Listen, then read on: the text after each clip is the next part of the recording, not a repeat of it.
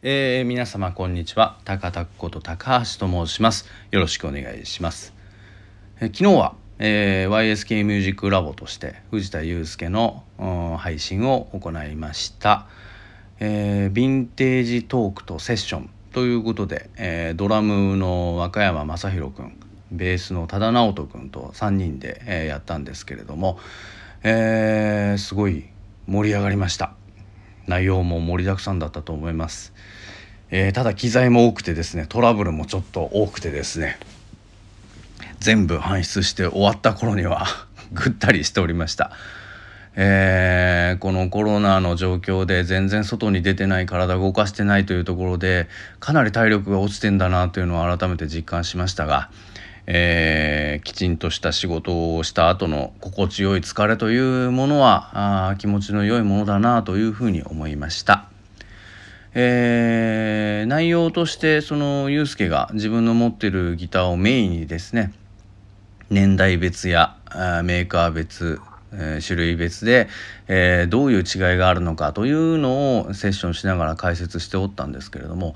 まあ、そこであの自分が持ってる70年代後半のギブソン ES335 との比較で、えー、62年の ES345 を出してましてでこれは自分のじゃなくて借り物なんですけどという話をしておったと思うんですけれどもでこれはその出演者の2人もですねお客様も誰のものかは終始分からず聞いてたと思うんですけれどもえー、あれはですね実は私のもので、えー、ゆうすけに貸してました。でえっ、ー、と直人君もですね自分はベーシストとしてこの345の音が一番好きかもしれないみたいな話を本番でしてくれたりですね。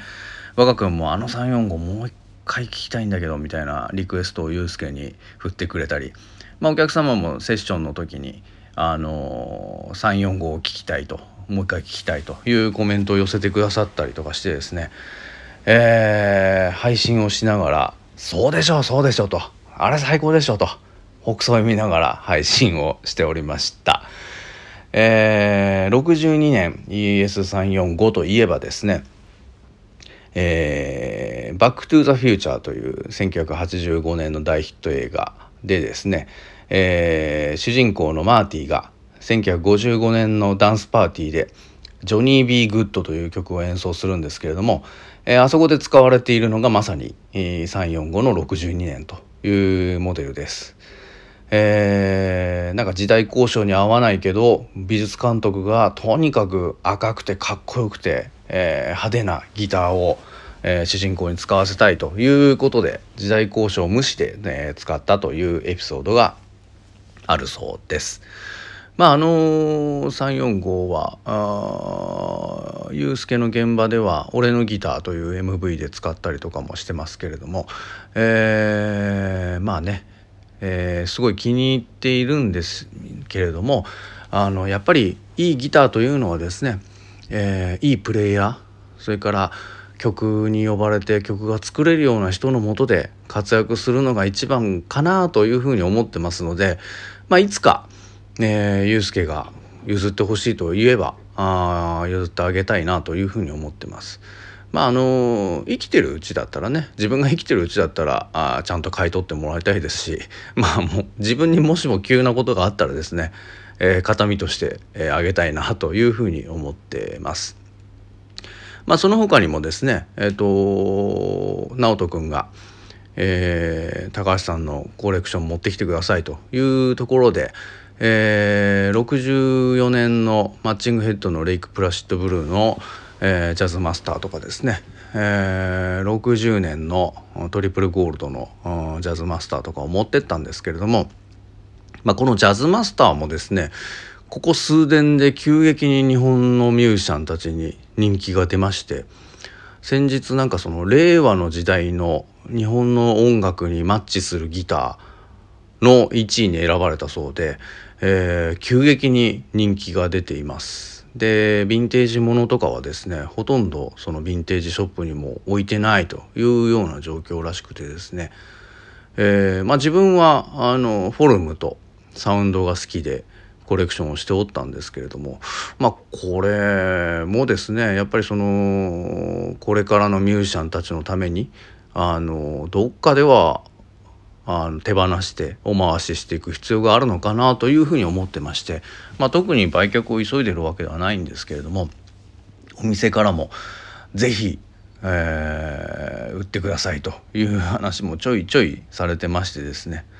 まあ、いつかはそうなるかもしれませんけれども、えー、それはそれで、えー、つあのミュージシャンたちに使ってもらえるのは幸せなことだなというふうに思ってます。えー、それまで、え大切に、え飾ってですね、え保管しておこうというふうに思っています。え配信の方はですねちょっとトラブルがありまして、えまあ、結構演奏がちゃんとできる人たちなのでほぼ収録はほぼほぼ一発撮りで終わりました。さすがだねなんて言いながらもっと演奏したいねなんて言って。まああの直人君の YouTube も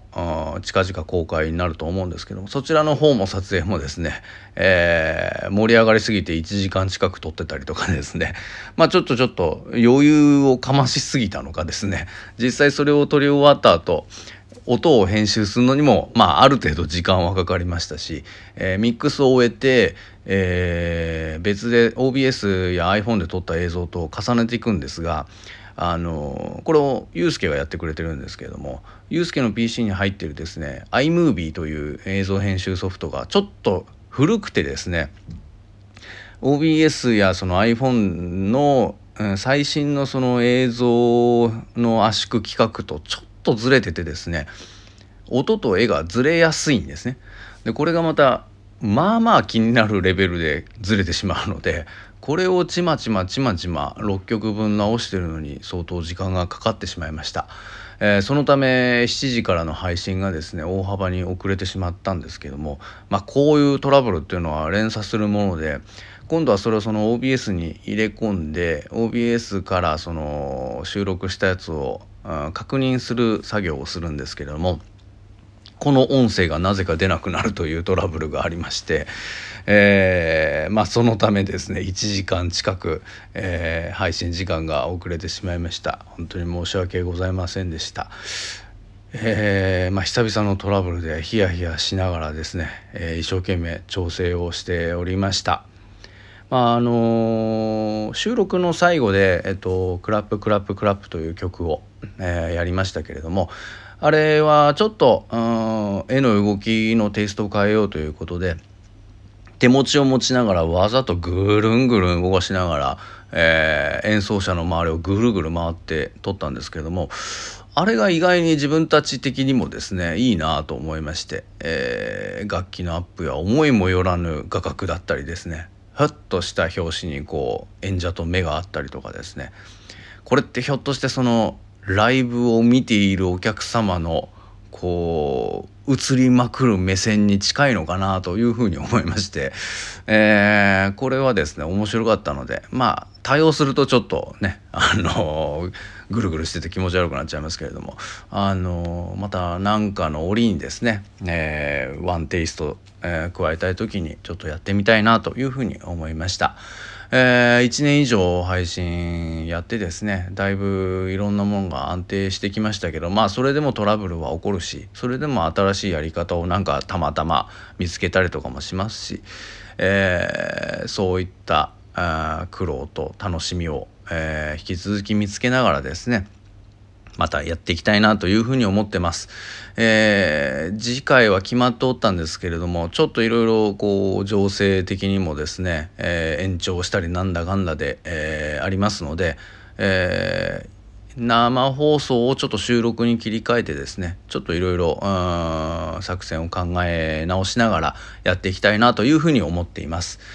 えー、久しぶりに長くなりましたね、え、今日のところはそんなところです。えー、それでは皆様今日も元気にお過ごしください。ありがとうございました。それでは。